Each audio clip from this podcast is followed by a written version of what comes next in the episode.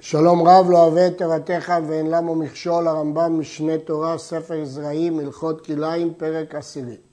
אין אסור בכילי בגדים אלא צמר ופשתים בלבד, שנאמר לא תלבש שעטנז צמר ופשתים יחדיו. ויש בכרכי הים כמו צמר שגדל על האבנים שבים המלח, תבניתו כתבנית הזהב והוא רק ביותר וחלך שמו.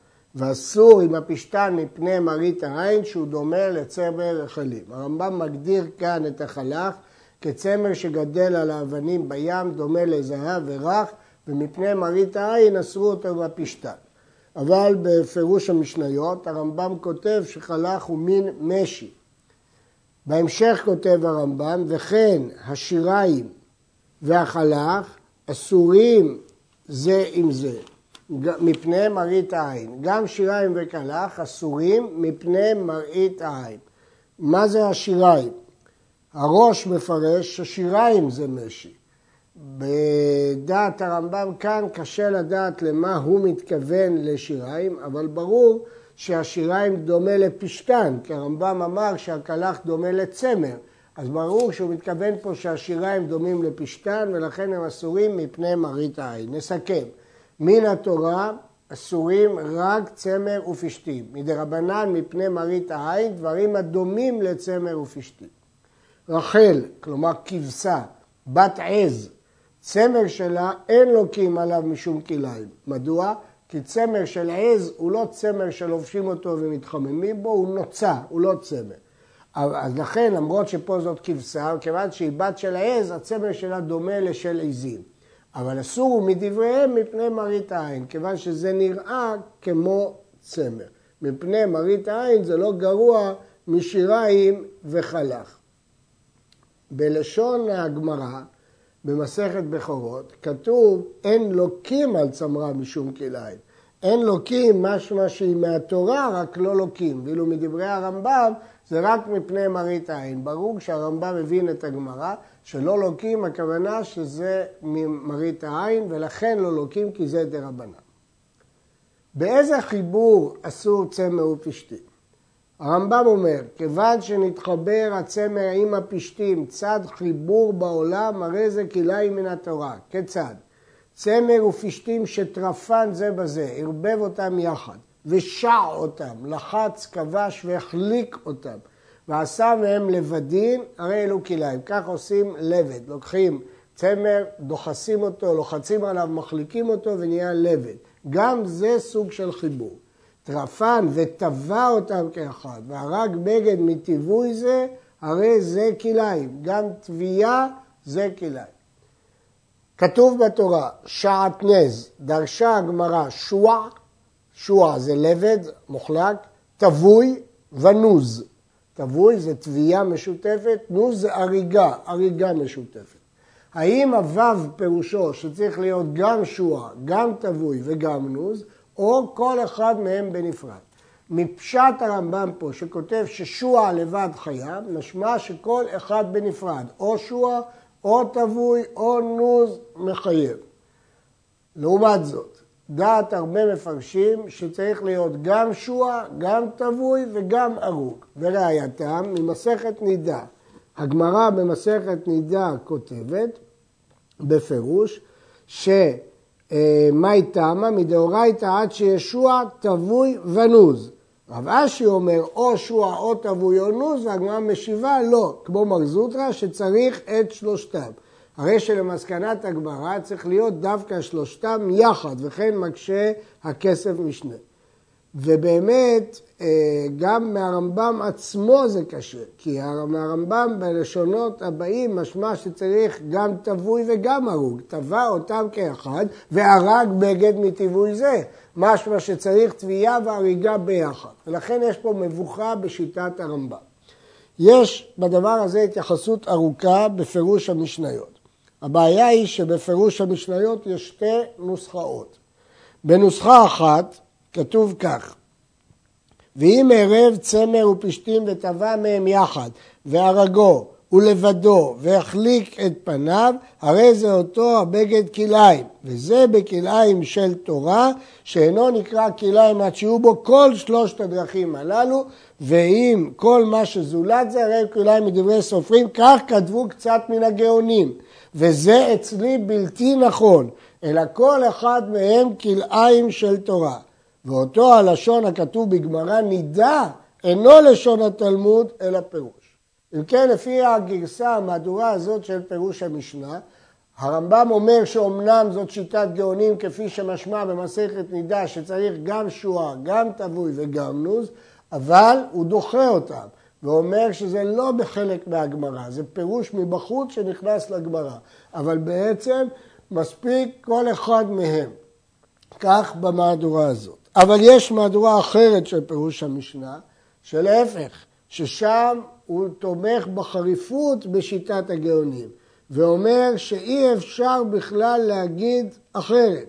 והוא אומר שכל מי שאומר אחרת זה בלתי אמיתי.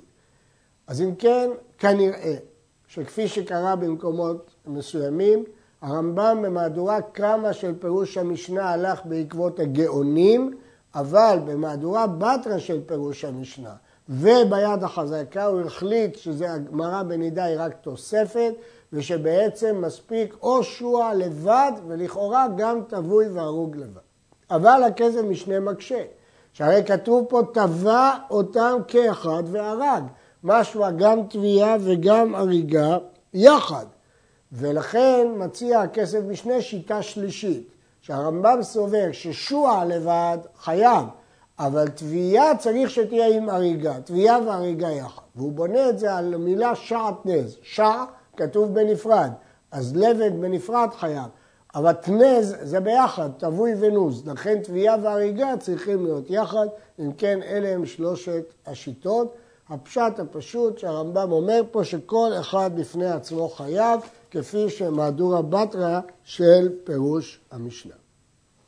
תפר בגד של צמר בשל פשתן, אפילו תפרם במשי. כלומר, לא חשוב שחוטי התפירה הם מחומר אחר, העיקר שחוטי התפירה חיברו על ידי התפירה את בגד צמר לבגד הפשתן. או שתפר בגד צמר בחוטי פשתים, או בגד פשתים בחוטי צמר, זאת אפשרות שנייה של כלאיים. או קשר חוטי צמר בחוטי פשתן, או גדלן. אפילו נתן צמר ופשתים בשק או בקופה וכרחן, הרי אלו כלאיים. ואף, כן, נשים לב לדברי הרמב"ן. ראשית, כשהוא תופר צמר ופשתן יחדיו, אפילו בחוט אחר. שנית, כאשר הוא תופר צמר בחוטי פשתן או פשתן בחוטי צמר. אלה, התפירה הופכת אותם לכלאיים. המקרה השלישי, קשירה, קשר צמר בחוטי פשתן, לפי הרמב"ם זאת כלאיים. גדלן, עשה מהם גדיל, לפי הרמב"ם, זה כלאיים. פתיל, גדיל, הופך להיות כלאיים. והחידוש של הרמב"ם, אפילו נתן צמר ופשתים בשק ובקופה וכרחן, הרי אלו כלאיים. כלומר, בעצם כל החיבור שלהם הוא רק באמצעות העטיפה שעוטפת אותם יחד, לפי הרמב"ם זה כלאיים. זה חשוב מאוד הלכה למעשה, כי זה נוגע לבטנה של מעיל, שמכניסים שם לפעמים צמר ופשתים. לפי הרמב"ם, אם יש צמר ופשתים והוא כורך אותם בשק ובקופה, דהיינו בטנה, הם הופכים להיות כלאיים. מה מקורו של הרמב"ם? יש ביטוי במשנה, השק והקופה מצטרפים לכלאיים. המפרשים פירשו בצורות אחרות, אבל הרמב"ם מבין את זה, שק מלא צמר, שק מלא צמר ופשתן, או קופה מלאה צמר ופשתן שכרוכה יחדיו. וכך מסביר הרמב"ם את זה בפירוש המשניות, שאם קיבץ בגד צמר ובגד פשתים בשק אחד או בקופה אחת, הרי צרפן זה עם זה ונעשה בהם צד חיבור ונעשו כליים ואסור לאדם לשאת אותו השק או הקופה על גבו וכך אמרו בספרי יחדיו מכל מקום. אם כן יש שתי ראיות לדין הזה של הרמב"ם. הפירוש שלו במשנה השק והקופה מצטרפים לכליים שכפי שכבר אמרתי ראשונים אחרים מפרשים את הביטוי הזה אחרת והספרי שאומר יחדיו מכל מקום. הרמב"ם ממשיך ואפילו קשר גדיל של צמר בגדיל של פשתן, אף על פי שהרצועה באמצע, הוא רוצה לחגור את מותניו, והוא שם קטע של צמר וקטע של פשתן, ובאמצע יש רצועה שמחברת אותם. סוף סוף הם מחוברים, זאת משנה מפורשת. וכן אם קיפל בגדי צמר ופשתים וקשרן, הרי אלו כלאיים. שנאמר צמר ופשתים יחדיו מכל מקום, כפי שראינו בספרי, כיוון שניתכן נאסר. ומנין שכל איסורים אלו של תורה, שהרי צרך הכתוב להתיר כלאיים בציצית, כמו שלמדו מפי השמועה, שלא נסמכה פרשת כלאיים לפרשת ציצית, אלא להתיר כלאיים בציצית. התורה סמכה לא תלבש שעטנז, צמר ופשתים יחדיו, גדילים תעשה לך. יש סמיכות בין פרשת ציצית לפרשת כלאיים, ומכאן למדו שמותר בציצית כלאיים כי התכלת הוא צמר. והציצית, חוטים קשורים בלבד הם. אז איזה כלאיים יש פה? זה רק שירה. מוכח מכאן, מכלל, שחיבור כזה שלא במקום מצווה, אסור מהתורה. בציצית התורה התירה. משמע שאילולא מצוות ציצית, זה היה אסור, למרות שזה קשירה בלבד. שאינו ממעט בתורה דבר שהוא אסור בדברי סופרים, ברור שהתורה לא תמעט דבר שהאיסור דה רבנן, לכן מוכח מכאן שאיסור קשירה יוצר כלאיים לבד. הכלאיים אין לו שיעור, אפילו חוט כלשהו של צמר, בבגד גדול של פשתן או של פשתן בצמר, אסור. אין שיעור, אין ביטול. אני מדגיש, אין ביטול כשזה חוט אחד של צמר בפשתן, חוט אחד של פשתן בצמר, אבל בתוך הצמר עצמו, אם זה צמר מותר וצמר אסור, יש ביטול, אבל בין הצמר לפשתן לא שייך ביטול. ו.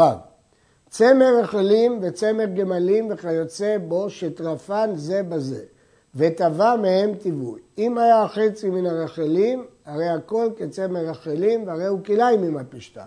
ואם היה הרוב מן הגמלים, מותר לעבוד מהפשתן, מפני שצורת הכל צמר גמלים, ואין חוששים לנימות של צמר המעורבים בהם, מפני שאינן חוטי צמר. צמר גמלים לא נחשב לצמר, זה ברור. עכשיו הוא ערבב צמר גמלים וצמר רחלים שהוא צמר של כבשים. כשהוא ערבב אותם, אנחנו צריכים קודם כל להחליט אם זה צמר או לא צמר. כאן הולכים לפי הכלל של הרוב. אם הרוב של גמלים, זה לא צמר. מרצה למרצה זה אסור. אבל אם הרוב של גמלים, זה לא צמר. עכשיו, כשהוא ייקח את זה ויערבב עם פשטן, הוא לא ערבב צמר עם פשטן, כי אמרנו שהצמר שהורכב ברובו מצמר גמלים, אין לו שם צמר. לפיכך, אורות הכבשים שעושים מהם בגדים, אף על פי שתופרים אותם בפשטן, מותרים. ואין חוששים לנימות של צמר, אף על פי שנכרכו בכלל חוט הפשטן שתפרו בו, שהרי בטלו במיעוטן. הרמב"ם מחדש פה חידוש להלכה. נהגו לעשות הדרות מעור כבשים ולתפור אותם בפשטן. אבל בתוך עור הכבשים עדיין נשארו נימי צמר, למרות שהוא איבד את העור והסיר ממנו את הצמר. אומר הרמב"ם לא חוששים להם, כי הם בטלו במיעוטם. שואל הראב"ד, מאיפה מצאנו שיש דין של מיעוט בצמר ופשתים? מה שלמדנו קודם שצמר מרחלים וצמר גמלים, זה לא צמר, כי הרוב הוא מגמלים. אבל פה הצמר חוץ של צמר מעורבב בפשתן. אז אם כן, מה פתאום הוא בטל במיעוטו? אומר הרעבד, הדין צודק מפני שזה לא טבוי יחדיו. אבל לפי הרמב"ם עצמו שלא צריך טבוי יחדיו, מספיק שזה קשור, אז אם כן, איך הרמב"ם מתיר, איפה מצאנו ביטול במיעוט. וכך מקשים מפרשים רבים על הרמב"ם. התשובה היא הפשוטה, שנכון שצודק הראב"ד שאין ביטול ברוב בצמר ופשתים, אבל לפני שצריך ביטול ברוב צריך להחליט שיש פה צמר, לפני שיש פה כלאיים. כאשר לקחתי את האור של הכבשים עם חוטים בודדים של צמר, אין לו שם צמר. ולכן כשערבבתי אותו בפשתן, לא ערבבתי צמר ופשתן, בדיוק כמו שפירשנו לגבי צמר רחלים וצמר גמלים. אבל יש גם תירוצים אחרים על הרמב"ם, ואנחנו נלמד מזה בהמשך את דין הביטול. יש אומרים שרוב זה מושג יחסי, יש פירושים אחרים, אבל הפירוש שפירשנו הוא הפירוש שאנחנו מציעים. וכן הקנבס והפשתן, שטרפן זה בזה, אם רוב מן הקנבס, מותר להרוג הטבוי מהם עם חוטי צמר. מדוע? כי זה לא פשטן. אני קודם כל צריך לדון שזה פשטן, כמו שקודם דעתי מה זה צמר. אם הרוב הוא מצמח אחר, שדומה לפשטן, זה לא פשטן. ואם היה מרצה למרצה אסור, לכן זה פשוט שמותר להרוג אותו עם צמר. העושה בגד, זה נפקא מינה גדולה להיום, שיש סיבים מעורבים בפשטן וסיבים סינתטיים, או צמר וסיבים סינתטיים. יוצא לפי הרמב"ם, שלפני שאני מחליט אם זה כלאיים, אני צריך לבדוק אם הצמר רובו הוא מצמר רחלים, או רובו הוא חומרים אחרים, ואם רובו יהיה מחומרים סינתטיים, אז אין לדין הזה שם של חוטי צמר, ואז אם אתה הורג את זה עם פשטן, זה לא כלאיים מהתורה, לפחות לפי הרמב"ם. העושה בגד כולו צמר גמלים, או צמר ארנבים, או קנבס, שכל הדברים האלה הם לא צמר ולא פשטים. והרג בו חוט של צמר רחלים מצד זה וחוט של פשטן מצד זה, הרי זה אסור משום כלאיים. לא בגלל הבגד, כי הבגד עשוי מצמר גמלים או ארנבים או קנבס, זה לא צמר ולא פשטים, אבל כיוון שהוא תפר בו, הרג בו, חוט של צמר וחוט של פשטן, אז עכשיו הצמר והפשטן הרוגים בבגד, הם מחוברים על ידי הבגד, ולכן מטעם זה, זה אסור. בגד צמר שנפרם, מותר לפרוף אותו בחוט פשטן וקושר, אבל לא יתפור. הוא נפרם, הוא פורף אותו בחוט של פשטן כדי שלא יתפרק, והוא קושר, אבל לא תופר. רבנו תם מקשה. אמנם זאת תוספתא, כלשונה, כלשון הרמב"ם, אבל מקשה רבנו תם מה ההיגיון להתיר דבר כזה? הרי כבר למדנו שקשר הוא חיבור, הרמב"ם בעצמו אמר שזה קשר חיבור. ולכן אומר רבנו תם שהתוספתא הזאת שנויה בטעות. זה טעות לגבי כלאיים. אומר הראש, מתרץ, שזה לא כך. שכאן מדובר שהוא חיבר שני ראשי הקרעים וכרך החוט סביב וקשרם יחד ולא אבי חיבור. הוא לא כרך את הצמר עם הפשטן, הוא כרך את שני חלקי החוט של הפשטן, הוא קושר את החוט של הפשטן, הוא לא קושר את החוט של הפשטן עם הצמר, רק באמצעות החוט של הפשטן הופך את הבגד לבגד אחד. זאת אה, שיטת הרמב"ם. הרב קפח מציע תירוץ אחר, שמדובר פה בקשר קל, כמו פריפה, לא קשר הדוק, קשר שיותר בקלות, כי הוא רק רוצה לפרוף את זה זמנית, ולכן זה לא קשר שיוצר כלאיים. י"א לובש אדם בגד צמר ובגד פשתים וחוגר עליהם מבחוץ, ובלבד שלא יטרוף את המשיכה ויקשור בה בין כתפיו. גם זה דין של ספרי ודין של תוספתא. הספרי והתוספתא סוברים שאדם יכול ללבוש למשל חולצה של פשטן ועליה סוודר של צמר, כי הם לא מחוברים, למרות שיש חגורה מבחוץ, זה לא נחשב חיבור. אבל אם הוא יטרוף את זה, יחבר את זה על ידי קשר בין כתפיו, זאת תהיה כלאיים, מכיוון שברגע שהוא קשר, לפי הרמב"ם זה כלאיים. אה, דעת הרשב"א, שלא מספיק שהוא יקשור, אלא צריך לדחוף אותם בשתי דחיפות, דהיינו סוג של תפירה. כלאי בגדים, מותר לעשותם ולמוכרם, ואין אסור אלא ללבוש אותם או להתכסות בהם בלבד, שנאמר לא תלבש שעטנז, ונאמר לא יעלה עליך, עלייה שהיא דרך לבישה. כל האיסור זה ללבוש, לא סתם לשים על הכתף כדי למכור. אבל אוהל שהוא כלאיים, מותר לשב תחתיו, כי זה לא לבישה, וזה לא עולה עליו, הוא יושב תחתיו. וכן מן התורה מותר לשב על מצעות של כלאיים, שנאמר לא יעלה עליך, אבל אתה מציעו תחתיך, אתה יושב עליו, הוא לא עולה עליך. ומדברי סופרים, אפילו עשר מצעות זו על גב זו והתחתון שבהם כלאיים, אסור לשב על העליון, שמת יכרך נימה על בשרו. אולי הוא ישקע בתוך זה כשזה רך, ועל ידי זה תיכרך נימה על בשרו, לפי הרמב"ם זה דין די רבנן. במה דברים אמורים? ברקים, כגון יריעות ושמלות, אבל אם היו קשים, אם זה מזרון קשה, שאינם נכרחים, כמו קרים וקסתות, מותר לשב עליהם ולהסב, והוא שלא יהיה בשרו נוגע בהם, מחשש שנימה תיקרח על בשרו. הראב"ד גורס פה ריקים או מלאים, הרמב"ם סבר רכים. רכים הם נכרכים עליו. והמפרשים אומרים שאם הם מלאים זה דומה למקרה של רכים, כיוון שהם יכולים להיכרך עליו.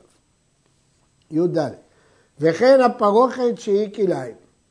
אם הייתה רכה, אסורה, שמא יסמך לה השמש ותעלה על בשרו. אולי ביום קר הוא יוצא להתחמם בפרוכת, ואז היא תעלה על בשרו. ואם הייתה קשה שאינה נכרכת, מותר, כפי שאמרנו קודם, שאם זה לא עולה עליו, אין חשש. זה רק גזירה, שמא יעלה עליו, אבל אם היא לא יכולה לעלות עליו, אין חשש. הלכה ט"ו, מנעל שהוא כלאיים ואין לו עקב, מותר ללובשו. שעור הרגל קשה הוא, ואינו נהנה כשאר עור הגוף. לכן הרמב"ם אומר שבמנעל שאין לו עקב, אפילו שהוא עשוי כלאיים, מותר לנעול אותו. למה? כי הרגל היא קשה, ולכן היא לא נהנית מן הכלאיים הזה. מאיפה למד הרמב"ם את הדין הזה? ובכן, את הדין הזה הרמב"ם למד ממשנה, כתוב במשנה מנעל של זרד, ויש גורסים של זרד, אין בו משום כלאיים. והרמב"ם מפרש, הם מיני מנהלים שעושים בלא עקב להלוך בהם על הכרים והקסתות, מצויים מהם במצרים. עכשיו, אה, אור הרגל לא נהנה מהם. הרעב"ד מפרש בכלל אחרת את המושג אור של זרד, שמכניסים בפנים לפעמים כדי להתחמם במיעוט אנשים, פירוש אחר. אבל הרמב"ם מבין שזה מנהל שאין לו עקב. ושואלים המפרשים, אם כך הוא הבין את הגמרא, את המשנה, מנהל שהרגל לא נהנית, למה דווקא שאין לו עקב? מה ההבדל אם יש לו עקב או אין לו עקב? אם הפירוש הוא שאור הרגל קשה ואינו נהנה, אז אם אור הרגל קשה ואינו נהנה, אפילו שיש לו עקב, כי אור העקב הוא הכי קשה ברגל, אז בטח שהוא לא נהנה. הכסף משנה מפרש שמה שהוא כתב ואין לו עקב זה לא לעניין הדין, גם אם יש לו עקב מותר, אלא זה תיאור של הנעל, כך היה הנעל הזה שאין לו עקב. אבל דעת הרדווז, שבאמת כשיש לו עקב אסור. למה? כיוון שכשאין לו עקב הרגל לא נלחצת בתוכו ולא נהנית. אבל כשיש לו עקב, כלשונו של הרדווז, מתקבץ הרגל בתוך המנהל ומתחמם ונהנה מן הכלאיים. הלכה ט"ז תופרי כסות תופרים כדרכן, ובלבד שלא יתכוונו בחמה מפני החמה ובגשמים מפני הגשמים. כאן זאת הלכה של אינו מתכוון. אנחנו פוסקים כרבי שמעון, דבר שאינו מתכוון מותר, כיוון שהם לא מתכוונים ליהנות, למרות שהם נהנים, אז זה מותר, כי דבר שאינו מתכוון מותר. והצנועים, שרוצים להחמיר על עצמם, תופרים בארץ כדי שבכלל לא יעלה עליהם. וכן מוכרי כסות, מוכרים כדרכם כשהם שמים את זה על הגב שלהם, בלבד שלא יתכוונו בחמה שיציל להם הכליים שהכתפה מן החמה, ולא יתכוונו בה כשנתחמם בו, והצנועים מפשלים במקל לחומרה שלא ייגע בהם. אבל מעיקר הדין מותר, כי הכלל בידינו כרבי שמעון, דבר שאינו מתכוון מותר. הלכה י"ז לא ייקח אדם ביצה שהיא חמה בבגד כלאיים, שהרי הוא נהנה בכלאיים מפני החמה ומפני הצינה וכן כל כיוצא בזה. ישנה ביצה חמה מאוד או קרה מאוד, וכדי לקחת אותה הוא משתמש בבגד. הוא עוטף את היד שלו בבגד כדי לקחת את הביצה. אם כן, הבגד משרת אותו, מגן על היד מהחום של הביצה. זה הדין של לבישה, בשביל מה לובשים בגדים? להגן על הגוף מהחום. אז פה אתה עוטף את היד במין כפפה כזאת כדי להגן עליה מהביצה החמה, זה דרך לבוש, ולכן זה אסור. הרעב"ד שואל שהרי אין דרך חימום בכך. זה לא דרך חימום, זה שהוא תופס את זה ביד, זה לא נקרא אה, חימום. יש על זה דיון פה בראש, רב שמשון משאנץ, ודעת הרמב"ם שזה כן דרך חימום, כי ככה אה, נוהגים בני אדם ללבוש בגד כדי להתחמם. י"ח לא ילבש אדם כליים עראי, ואפילו על גבי עשרה בגדים שאינו מענהו כלום. לכתחילה, אסור אפילו על עשרה בגדים, ואפילו לגנוב את המכס.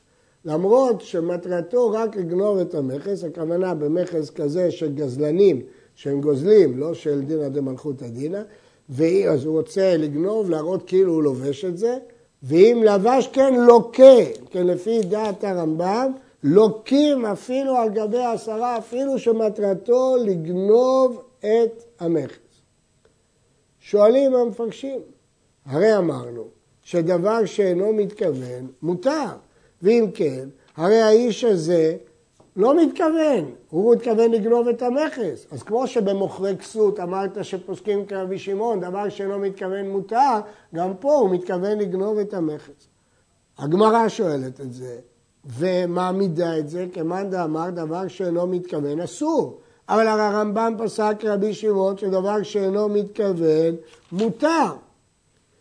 אם כן, אה, יש אומרים שבהלכות כלאיים הרמב"ם החמיר יותר מאשר הלכות שבת. ויש מתרצים שכאן, כיוון, זה דין מיוחד, שכיוון שהוא לובש את זה, ממש לבישה, לא רק מעלה עליו, אלא רק לובש את זה, דרך לבישה אסור מצד לבישה ולא מצד ההנאה. כלומר, שם הוא רק העלה עליו, פה הוא ממש לבש. אבל עדיין קשה, כי סוף סוף, אמנם הוא לבש, אבל הוא לא מתכוון ללבישה, הוא מתכוון להבריח ממנה. צריך לומר, הוא כן מתכוון ללבוש, רק המטרה של הלבישה זה להבריח מהמכר. מה שאין כן במכירה הוא בכלל לא מתכוון ללבוש, הוא מתכוון רק לשים עליו בתור מדף, הוא לא, לא התכוון בכלל ללבוש, אז שם זה אינו מתכוון ללבישה. פה הוא לובש, רק לא כדי להתחמם, אלא כדי להבריח מהמכר. לכן כאן הרמב"ם אומר שהוא לוקה, ושם הרמב"ם מתיר. אין אסור בשום כליים אלא בגדים שהם דרך חימום, כגון הכותונת והמצנפת והמכנסיים והאבנט והשמלה ובגדים שמוחפים בהם את השוקיים ואת הידיים וכיוצא בהם. אבל צלצולים קטנים שעושים אותם בבית יד שלהם לצרור בהם את המעות או לצרור בהם טבלין וסמרטוט שמניחים עליו רטייה או הספלנית וכיוצא בהם, הרי אלו מותרים, אף על פי שבשרו נוגע בהם, שהרי אין דרך חימום בכך.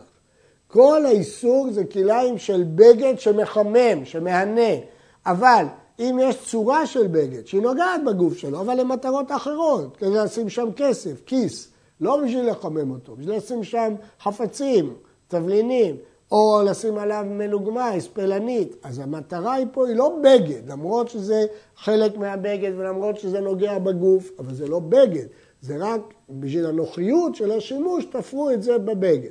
אז זה אין לו דין בגד וזה מותר.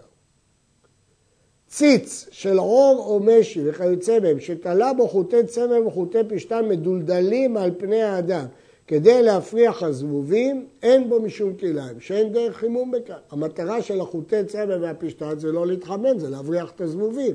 מה זה שייך? זה לא בגד, זה לא כליים. המנהיג בהמות, הוא מכניס חבלים לתוך ידו, מהם פשתים ומהם צמר, הרי זה מותר, ואף על פי שכורחם על ידו. אבל אם קשרם כולם, נעשו כליים ואסור לו לכורכם על ידו. אם כן, אה, המשנה אומרת, מכניסו חבלים לתוך ידו ובלבד שלא יכרוך, והגמרא מסבירה שלא יכרוך ויקשור. כלומר, הכריכה עצמה היא לא אסורה, אבל אם הם יתחברו, הבהמות, ועכשיו הוא כורך על ידו, זה כליים. יש שחולקים ואומרים, לא, שמה שיקשור, הכוונה יקשור את החבל ליד. אבל הרמב"ם מפרש שאפילו אם הבהמות קשורות והוא כורך את זה על ידו, זה אסור. יש שמעמידים את הסוגיה הזאת דווקא כמי שאומר דבר שאינו מתכוון אסור, אבל אמרנו שהרמב"ם פסק דבר שאין מתכוון מותר. גם כאן מקשים המפרשים ומתרצים אה, תירוצים שונים.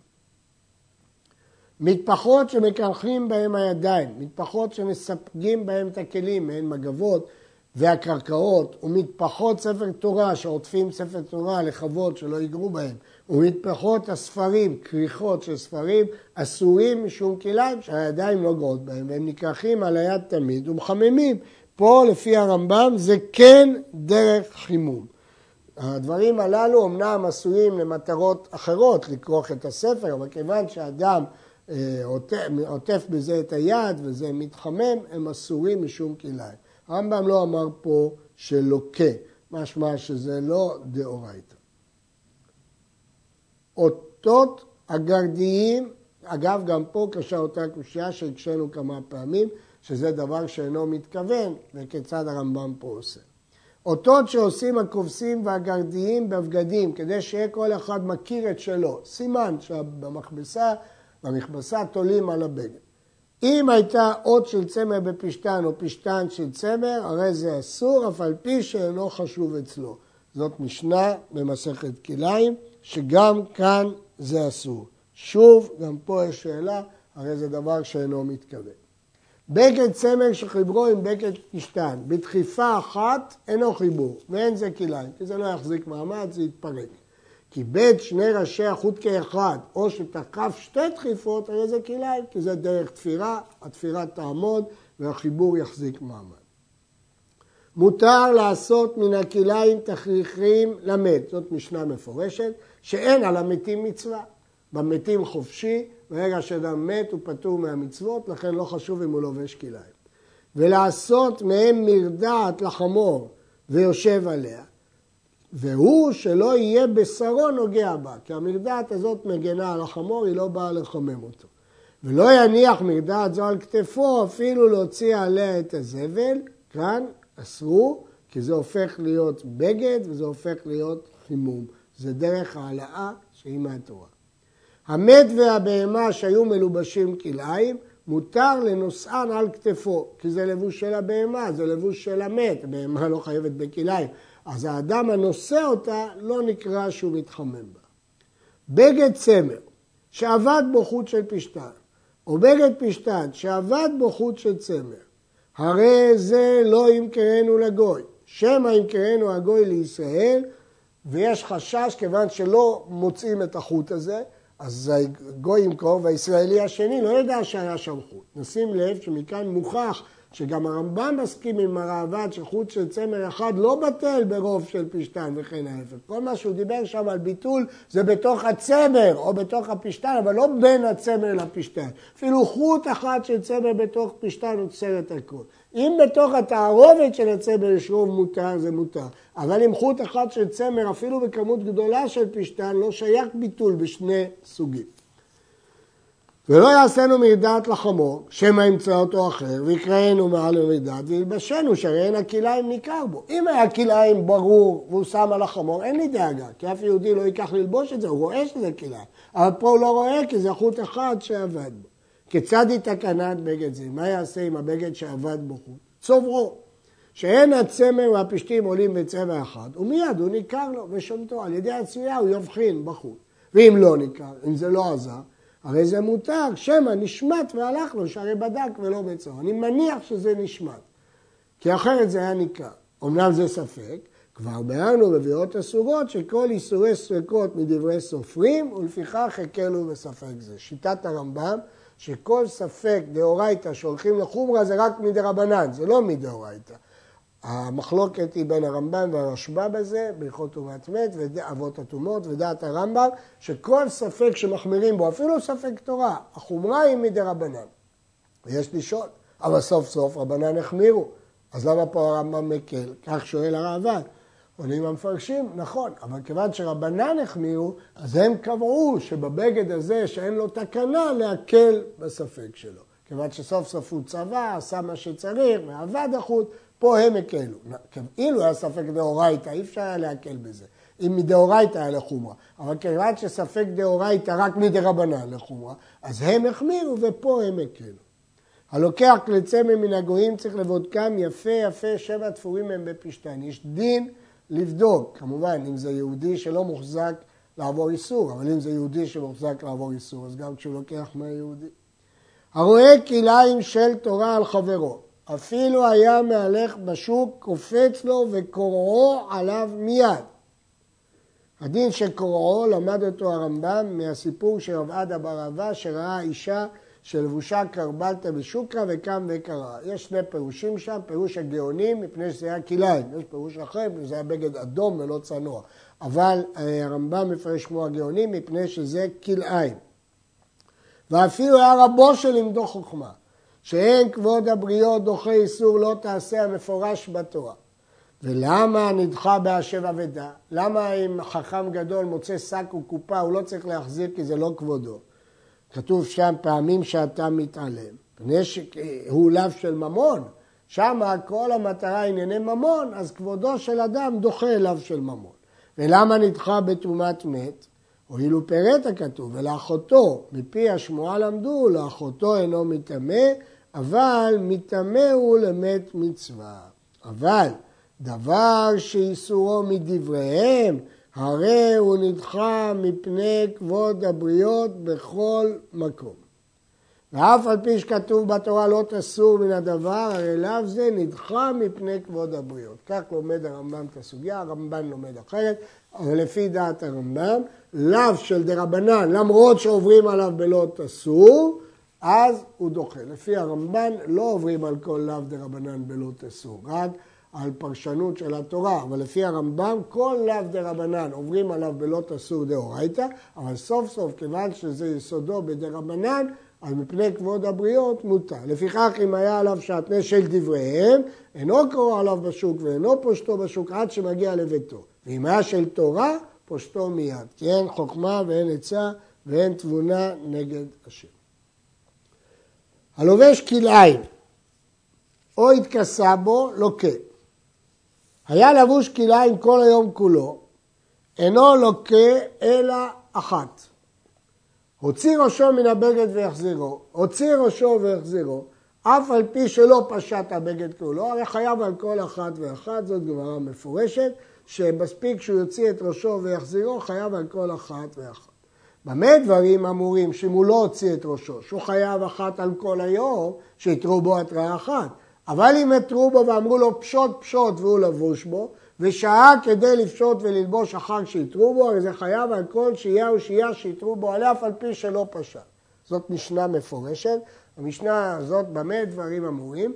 אם יתרו בו התראה אחת, או לומד את המשנה, אם אמרו לו פשוט והוא לא פושט, פשוט והוא לא פושט, חייב על כל אחת ואחת. והשאלה היא, נשאלת, אם כך, מדוע אה, הוא לוקה? הרי זה לאו שאין בו מעשה, הרי הוא לבוש, לבוש כל היום, הוא לאו שאין בו מעשה. אז אם כן, מדוע הוא לוקה רק אחת? הרי זה לאו שאין בו. התשובה היא, כיוון שהוא שהה כדי לפשוט וללבוש, מחשיבים את הלבישה הראשונה כאילו הוא מעשה שמתייחס לכל התראה והתראה. זה חידוש. יש להעיר עוד שכמובן שגם מה שאמרנו, הוציא ראשו והחזירו, הכוונה שהתראה, כי בלי התראה אי אפשר להתחייב מלכות. ל"א, גם כאן יש הלכה מיוחדת, המלביש את חברו כלאיים.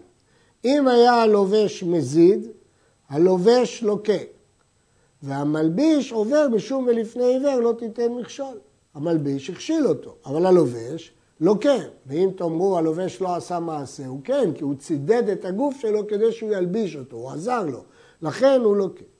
עכשיו בא החידוש. ואם לא ידע הלובש שהבגד כליים, והמלביש מזיד, המלביש כן, והלובש פטור. לומדים מהפסוק ללבוש ולהלביש, הדין של ללבוש ולהלביש, שניהם חייבים בכליים. ולכן המלביש פה חייב. שואל הראש על הרמב"ם שאלה גדולה. הרי כתוב פה שהמלביש לוקה והלובש פטור. מדוע הלובש פטור? אמנם הלובש לא יודע שהבגד כליים, אז לכן הוא פטור. אז אם כך, למה ברישא הלובש לוקה והמלביש עובר משום לפני עיוור? למה ברישא גם המלביש לא ילקה משום כליים? התשובה שמסיב כסף משנה, בוודאי שלזה התכוון, את זה שאל הראש את הרשב"א והוא לא השיב לו. אבל הפשט ברמב"ם הוא שאו לובש או מלביש, לא ששניהם חייבים. התורה הקריבה לא תלבש, לא תלביש במילה אחת. או שהלובש חייב, אבל אם הלובש לא חייב, אז המלביש חייב. אבל אם הלובש חייב, אין שניים שהתחייבו כליים על אותו מעשה לבישה. ולכן המלביש חייב רק משום לפני עיוור לא תיתן מכשול. חידוש מעניין, שהתורה אמרה לא תלבש, לא תלביש, אבל או זה או זה, לא שניהם יחדיו. כהנים שלבשו בגדי כהונה שלא בשעת עבודה, אפילו במקדש לוקים מפני האבנט שהוא כליים. האבנט היה מורכב מכליים ולכן כל מה ההיתר הוא בשעת עבודה וכיוון שזה לא בשעת עבודה אז הוא לוקה. ולא הותרו בו אלא בשעת עבודה של מצוות עשה כמו הציצית, שהעשה דוחה את הלא תעשה כמו שהציצית דוחה את הכליים. אבל שלא בשעת עבודה אין היתר. הרעב"ד חולק, זה מופיע גם פה, גם בהלכות כלי המקדש, וסובר שאפילו שלא בשעת עבודה אה, מותר. המחלוקת הזאת תלויה בהבנת הסוגיה בערכים, יש סוגיה גדולה בזה. עוד הערה מעיר הרעב"ד, למה דווקא אבנט? הרי גם בחושן ובאפוד יש כלאיים. משיבים המפרשים שהאבנט היה מרוקם צמר ורך, אבל חושן ואפוד היו קשים ואינם כלאיים, זה לא כמו בגד. ויש גם תירוצים אחרים בדבר. עד כאן. בזה סיימנו את הלכות כלאיים.